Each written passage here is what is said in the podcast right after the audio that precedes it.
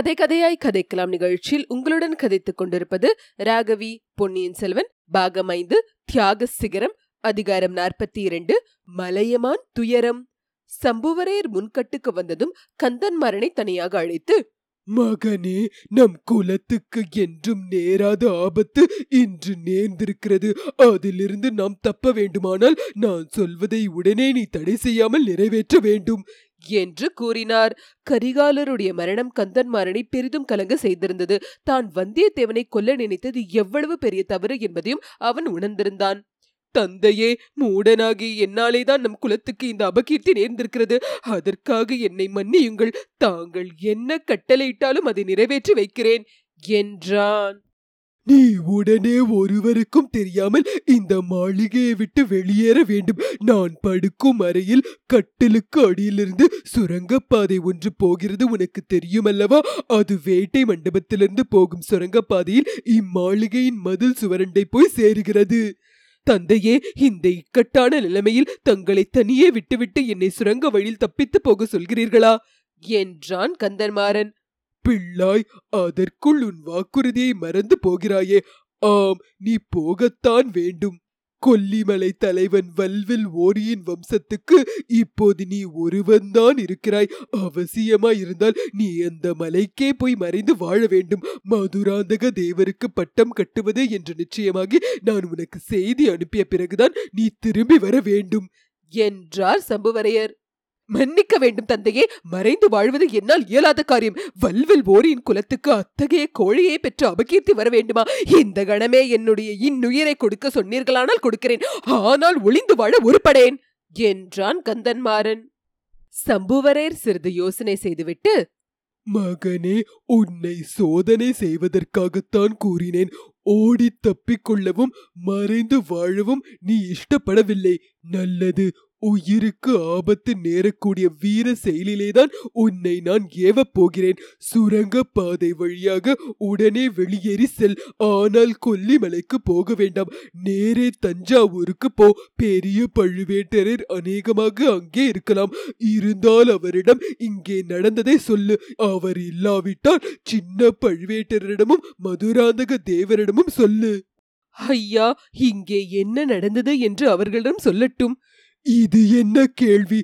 கரிகாலரின் மரணத்தை பற்றி சொல்லு. நாம் உத்தேசித்திருந்த காரியம் விதிவசத்தினால் வேறு விதமாக நடந்துவிட்டது. கரிகாலர் மாண்டு விட்டார். மதுராந்தகருக்கு பட்டம் கட்ட இதுதான் தக்க சமயம் என்று அவர்களுக்கு தெரியப்படுத்து. மலையமானும் கொடும்பாளூர் வேளானும் அதற்கு குறுக்கே நிற்பார்கள். நமது பலத்தை எல்லாம் உடனே திரட்டி அந்த இரண்டு பேரையும் அடியோடு அழித்துவிட வேண்டும் என்று கூறு. என்றார் சம்புவரையர். கரிகாலர் எப்படி மரணமடைந்தார் என்று அவர்கள் கேட்டால் என்ன சொல்லட்டும்? என்றான் கந்தன்மாறன். வேறு என்ன சொல்லுகிறது? வானர் குலத்தை சேர்ந்த வந்தியத்தேவன் அவரை கொலை செய்து விட்டான் என்று கூறு. இன்னும் ஒரு முக்கியமான விஷயம். இதை நன்றாக ஞாபகம் வைத்துக்கொள். வந்தியத்தேவன் ஈழ நாட்டுக்கு போய் திரும்பி வந்திருக்கிறான். அங்கே அருள்மொழி தேவனையும் பிறகு பழையாறையில் இளைய பிராட்டியும் பார்த்துவிட்டு வந்திருக்கிறான். அருள்மொழி தேவன் நாகைப்பட்டினத்தில் மறைந்திருந்து இப்போது வெளிப்பட்டிருப்பதாக ஒரு செய்தி வந்திருக்கிறது. அருள்மொழி தேவன் சிங்காதனம் ஏறும் ஆசையினால் அண்ணனை கொல்லுவதற்கு வந்தியத்தேவனை அனுப்பி வைத்தான் என்ற வதந்தியை சோழ நாட்டில் பரப்ப வேண்டும். பழையார இளைய பிராட்டியும் இதற்கு உடந்த என்று சந்தேகத்தை உண்டு பண்ண வேண்டும். இதையெல்லாம் பழுவேட்டரர்களிடமும் மதுராந்தக தேவரிடமும் சொல்லு. தந்தையே தாங்கள் சொல்லுவதே உண்மையாகவும் இருக்கலாம் அல்லவா சிநேக துரோகியான வந்தியத்தேவன் அத்தகைய பயங்கரமான எண்ணத்துடனே இந்த மாளிகைக்கு வந்திருக்கலாம் அல்லவா இருக்கலாம் மகனே ஆனால் பழுவூர் இளையராணி திடீரென்று மாயமாய் மறைந்து போனதற்கு காரணம் கண்டுபிடிக்க வேண்டுமே. அவள் பேரிலும் அவளுக்கு உடைந்தையாயிருந்த பாண்டிய நாட்டு ஆபத்துவதிகளின் பேரிலும் வல்லவரையன் வந்தியத்தேவன் குற்றம் சாட்டுகிறானே. குற்றம் செய்தவன் மற்றவர்கள் பேரில் அதை சுமத்தவே பார்ப்பான். இப்போது எனக்கு எல்லாம் விளங்குகிறது தந்தையே. பழுவூர் இளையராணியை பழையாறை குந்தவை தேவிக்கு எப்போதும் பிடிப்பதில்லை. கரிகாலரை கொன்றுவிட்டு அதே சமயத்தில் பழுவூர் இளையராணி அபகரித்துக் கொண்டு போவதற்கும் அவள்தான் ஏற்பாடு செய்திருக்க வேண்டும். முதன் மந்திரி அனிருத்ரம் இதற்கு உடந்தை போலிருக்கிறது அதற்காகவே இந்த வந்தியத்தேவனை அவர்கள் அனுப்பியிருக்கிறார்கள். ஐயோ அவர்களுடைய சூழ்ச்சியை அறியாமல் மோசம் போய்விட்டோமே. கந்தன்மாரா போனதை பற்றி வருந்துவதில் பயனில்லை. இனிமேல் நடக்க வேண்டியதை பார்க்க வேண்டும். நீ உடனே புறப்பட்டு செல். கரிகாலன் மரண செய்தி சுந்தர சோழருக்கு போய் சேர்வதற்கு முன்னால் தஞ்சையில் வேறு யாருக்கும் தெரிவதற்கு முன்னால் பழுவேட்டரருக்கும் மதுராந்தகருக்கும் தெரிய வேண்டும். ஆகையால் நீ விரைந்து செல். தஞ்சை கோட்டைக்குள் போவதற்கு ரகசிய சுரங்க வழி உண்டு என்பது உனக்கு தெரியும் அல்லவா? புறப்படுகிறேன் தந்தையே. என் தங்கை மணிமேகலை அவளை பற்றித்தான் சிறிது கவலையா இருக்கிறது. வேண்டாம் உனக்கு அந்த கவலை. நம்மிடம் அவள் உளறியது போல் வேறு யாரிடமும் உளர்வதற்கு நான் விடமாட்டேன். அப்படி அவள் உளர முற்பட்டால் அவளை என் கையினாலேயே கொன்று விடுவேன் ஐயோ அதற்காகத்தான் கவலைப்படுகிறேன். தங்கள் கோபத்தை எண்ணித்தான் பயப்படுகிறேன்.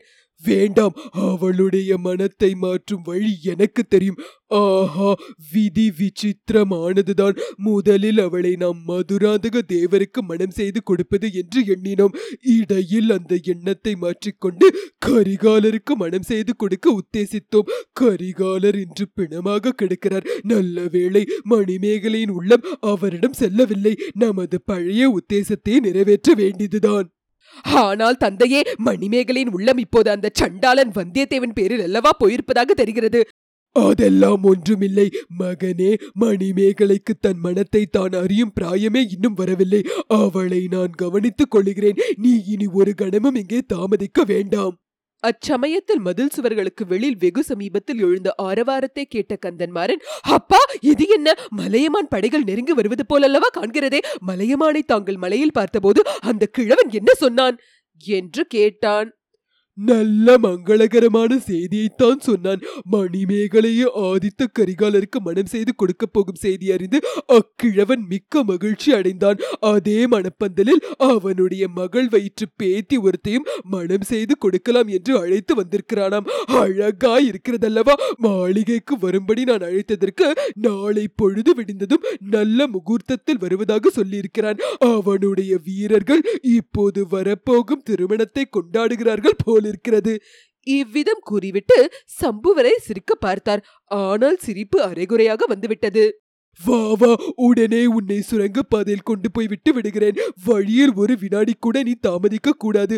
வழியில் எங்கேயாவது குதிரை சம்பாதித்துக் கொண்டு விரைந்து போக வேண்டும் என்றார்.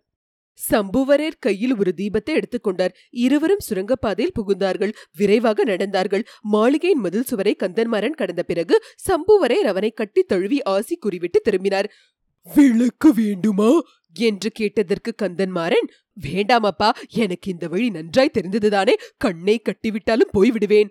என்றான். அவன் சுரங்கப்பாதையில் கண்ணுக்கு மறைந்த பிறகு சம்புவரை திரும்பினார். வழியில் வேட்டை மண்டபத்துக்குள் புகுந்தார். அடுத்த அறையில் ஏதாவது சத்தம் கேட்கிறதா என்று காது கொடுத்து கேட்டார். ஒன்றும் கேட்கவில்லை. சில கண நேரம் தயங்கி நின்ற பிறகு ஒரு முடிவான தீர்மானத்துக்கு வந்தவர் போல் பெருமூச்சு விட்டார். விளக்கை நன்றாக தூண்டி வைக்க வேண்டிய இடத்தில் வைத்துவிட்டு விரைந்து திரும்பி சென்றார். திரும்ப சம்புவரையர் முன்கட்டுக்கு சென்றதும் அந்த புறத்து பெண்களையெல்லாம் ஒன்று சேர்த்தார். அவர்கள் எல்லோரும் ஏற்கனவே கலங்கி போயிருந்தார்கள். கண்ணீரும் கம்பளியுமாக கந்தன்மாரனால் அந்த புறத்துக்கு கொண்டு வந்து தள்ளப்பட்ட மணிமேகலை கேட்டு அவர்கள் ஒருவாறு கரிகாலன் மரணத்தை பற்றி தெரிந்து கொண்டிருந்தார்கள்.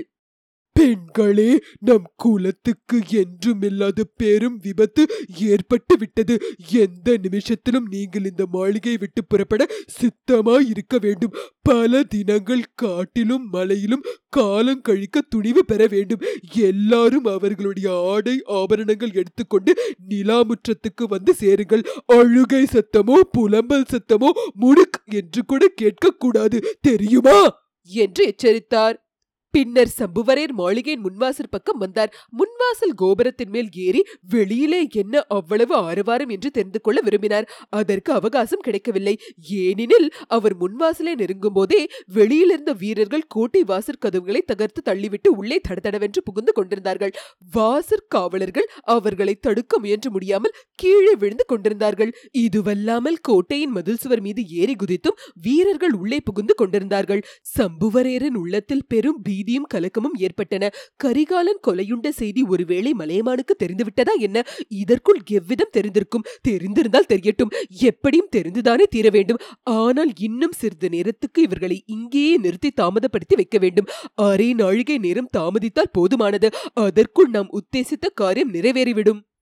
கோட்டை வாசலுக்கும் மாளிகை முகப்புக்கும் நடுவில் இருந்த நிலாமுற்றத்து நடுவில் சென்று சம்புவரையர் கம்பீரமாக நின்றார். அவர் கையிலே கூறிய வாள் மின்னியது. அவருக்கு பின்னால் ஏழெட்டு வீரர்கள் நெடிய வேல்களை பிடித்துக்கொண்டு நின்றார்கள். அவர்களில் சிலர் கையில் தீவர்த்தி வெளிச்சம் வைத்துக் கொண்டிருந்தார்கள். வாசர் கதவுகளை உடைத்து தகர்த்து கொண்டு முன்னால் வந்த வீரர்களை தொடர்ந்து திருக்கோவலூர் மலையமானும் பார்த்திபேந்திரனும் வந்தார்கள். நிலாமுற்றத்து நடுவில் சம்புவரையரை பார்த்துவிட்டு பார்த்திபேந்திரன் மலையமானுக்கு அவரை சுட்டி காட்டினான் இருவரும் சம்புவரையரை நோக்கி வந்தார்கள். அருகில் வரும்போதே மலையமான் சம்புவரையரே இது என்ன நான் கேள்விப்பட்டது? அத்தகைய பாதகத்தை செய்வீரா? ஓஹோ இது என்ன? கையில் வாளுடன் நிற்கிறேரே உமது உத்தேசம் என்ன? என்று கேட்டுக்கொண்டே வந்தார். அந்த கேள்வியை உங்களிடம் கேட்கத்தான் நிற்கிறேன். உங்கள் உத்தேசம்தான் என்ன? வாசற் கதவை தகர்த்து கொண்டு வந்தது நோக்கம் என்ன? சற்று முன்னால் நான் வந்து தங்களை அழைத்தேன். நாளைக்கு நல்ல வேளை பார்த்து கொண்டு வருவதாக சொன்னீர்கள். சம்புவரேரே நல்ல வேளை இப்போதே வந்துவிட்டது. அதனாலே தான் வந்தேன். ஆதித்த கரிகாலன் எங்கே? வீர பாண்டியன் தலை கொண்ட வீராதி வீரன் எங்கே? சேவூர் போர்க்களத்தின் வெற்றி வீரன் எங்கே? என் பேரன் எங்கே? என்று மலையமான் கேட்டார். என்னை கேட்டால் எனக்கு என்ன தெரியும்? இளவரசருக்கு இஷ்டப்பட்ட இடத்தில் அவர் இருப்பார். அந்த முரட்டு பிள்ளையிடம் நான் எவ்வித பேச்சுவார்த்தையும் வைத்துக் கொள்வதில்லை என்றுதான் முன்னமே தங்களிடம் சொன்னேனே. பார்த்திபேந்திரனுக்கும் அது தெரிந்த செய்திதானே? அடே சம்புவரையா இவ்வாறு வீண் சாக்கு போக்கு சொல்லி ஏமாற்ற பார்க்காதே. ஆதித்த கரிகாலனை உடனே கொண்டு வந்து எங்களிடம் ஒப்புவித்து விடு. இல்லாவிட்டால் உன்னுடைய இந்த கோட்டை கொத்தளம் மாளிகை எல்லாவற்றையும் இடித்து தகர்த்து மண்ணோடு மண்ணாக்கி விடுவேன் என்று திருக்கோவலூர் மலையமான் கர்ஜித்தார். பார்த்திபேந்திரா இந்த கிழவன் என்ன பிதற்றுகிறான்? இவனுக்கு திடீரென்று பைத்தியம் பிடித்து விட்டதா இளவரசரை கொண்டு வந்து இவனிடம் ஒப்புவிப்பதற்கு நான் யார்? இவன்தான் யார்? இளவரசரை நான் சிறைப்படுத்தி வைத்திருக்கிறேனா? அல்லது இவன் இளவரசரை சிறைப்பிடித்துக் கொண்டு போக பார்க்கிறானா? என்றார் சம்புவரையர் பார்த்திபேந்திரன் சிறிது சாந்தமான குரலில் சம்புவரேரே பதற வேண்டாம். கிழவருக்கு கோபம் வர காரணம் இருக்கிறது. இதோ இந்த ஓலையை பாருங்கள். தாங்களே தெரிந்து கொள்ளுவீர்கள் என்று கூறி சம்புவரர் கையில் கொடுத்தான். அவரது பின்னால் பிடிக்கப்பட்ட தீவரத்தின் வெளிச்சத்தில் நன்றாக உற்று பார்த்தார். இளவரசர் ஆதித்த கரிகாலன் உயிருக்கு ஆபத்து உடனே படைகளுடன் வந்து காப்பாற்றுவோம் என்று அந்த ஓலையில் எழுதியிருந்தது. அதை படிக்கும் போதே சம்புவரையர் முகமெல்லாம் உயர்த்தது. முன்னர் கரிகாலருடைய சடலத்தை கண்டதும் அவருடைய உடல் நடுங்கியது போல் இப்போதும் ஆடி நடுங்கியது. இது என்ன சூழ்ச்சி? இது என்ன சதி? யார் இப்படி ஓலை எழுதியிருக்க முடியும்? என்று தடுமாறினார். ஓலை யார் எழுதினால் என்ன? ஆதித்த கரிகாலரை உடனே இவ்விடம் அழைத்து வா. அல்லது அவர் இருக்கும் இடத்துக்கு எங்களை அழைத்து போ. எல்லாவிடில் என் வீரர்களை விட்டு தேட சொல்லட்டுமா? என்று கேட்டார் மலையமான். ஆகட்டும் ஐயா. கரிகாலர் இருக்கும் இடத்துக்கு உங்களை அழைத்து போகிறேன். பார்த்திபேந்திரா உனக்கு அந்த இடம் தெரியும். பழுவூர் இளையராணியின் அந்த புறத்துக்கு போயிருக்கிறார் என்று சற்று முன் அறிந்தேன். அங்கே இவரை நீயே அழைத்து போ. என்றார் சம்புவரேர். பார்த்திபேந்திரன் ஆம் தாத்தா வாருங்கள் நானே உங்களை அழைத்து போகிறேன் என்றான். இப்படி சொல்லிவிட்டு பார்த்திபேந்திரன் பழுவூர் இளையராணி நந்தினி தங்கியிருந்த அந்தப்புறம் இருந்த திக்கை நோக்கினான். ஐயோ இது என்ன? என்று அலறினான். ஏனெனில் அவன் பார்த்த திக்கில் அப்போது தீ கொழுந்து விட்டு எரிந்து கொண்டிருந்தது. தீயின் கொழுந்துகளுக்கு மேலே கரிய புகை மண்டலம் அடர்ந்திருந்தது. அவன் பார்த்த திசை எல்லோரும் பார்த்தார்கள். தீ! தீ! என்று பீதி நிறைந்த ஒலி எல்லாருடைய கண்டங்களிலிருந்தும் கிளம்பியது. பார்த்திபேந்திரன் சிறிது திகைப்பு நீங்கியவனாய் சம்புவரேரே முதலில் இந்த ஓலையை நான் நம்பவில்லை. இப்போது நம்புகிறேன். ஏதோ சூழ்ச்சியும் சதியும் நடந்திருக்கின்றன. பாட்டா இந்த சதிகாரர்களை உடனே சிறைப்படுத்த சொல்லுங்கள். நான் போய் இளவரசர் இருக்கும் இடத்தை பார்த்து தேடி அழைத்துக் கொண்டு வருகிறேன். என்று சொன்னான். சம்புவரேர் மறுபடியும் பழைய தைரியமான குரலில் ஆமாம் பார்த்திபேந்திரா சூழ்ச்சியும் சதியும் நடந்திருக்கின்றன. ஆனால் செய்தவர்கள் நீங்கள். என் அரண்மனை கதவை தகர்த்து கொண்டு புகுந்தீர்கள். உங்கள் வீரர்களை ஏவி விட்டு தீ வைக்கும்படி சொல்லியிருக்கிறீர்கள். இளவரசருக்கு ஏதேனும் ஆபத்து என்றால் அதுவும் உங்களாலே தான் நேர்ந்திருக்க வேண்டும். ஜாக்கிரதை இதற்கெல்லாம் பழிக்கு பழி வாங்கும் காலம் வரும் என்றார். பார்த்திபேந்திரன் அவருடைய வார்த்தையை பொருட்படுத்தாமல் ஓடினான். அதே சமயத்தில் சம்புவரர் வீட்டு பெண்கள் கும்பலாக மாளிகைக்கு மேலே நிலாமுற்றத்திற்கு வந்தார்கள். அவர்களுடைய மனக்கலக்கத்தை அவர்கள் முகபாவங்கள் வெளிப்படுத்தின. ஆனால் யாருடைய குரலிலிருந்தும் ஒரு சிறு முனுகலாவது விம்மலாவது கேட்கவில்லை. அவர்களில் சிலருடைய கவனம் மாளிகையின் பின்புறத்தில் வெளிச்சமாக தெரிந்த இடத்திற்கு சென்றது. ஒருவரை ஒருவர் கட்டி அணைத்து கொழுந்து விட்டிருந்த தீச்சுடரை காட்டினார்கள். மணிமேகலையும் அதை பார்த்தாள். உடனே ஐயோ தீ தீ அவர் அங்கே இருக்கிறாரே! என்று அலறிக்கொண்டு அந்த திக்கை நோக்கி ஓடத் தொடங்கினாள். சம்புவரேர் குறுக்கிட்டு அவளை நிறுத்தினார். அவளுடைய முகத்தில் பலார் என்று ஓர் அறை கொடுத்தார். பிறந்தது முதல் யாரும் தன்னை இப்படி நடத்தி அறியாதவளான மணிமேகலை சம்புவரேரின் கண்ணுக்கு கண்ணான செல்லப்பெண் மணிமேகலை தந்தையை வெறுத்து நோக்கிய வண்ணம் ஸ்தம்பித்து நின்றாள்.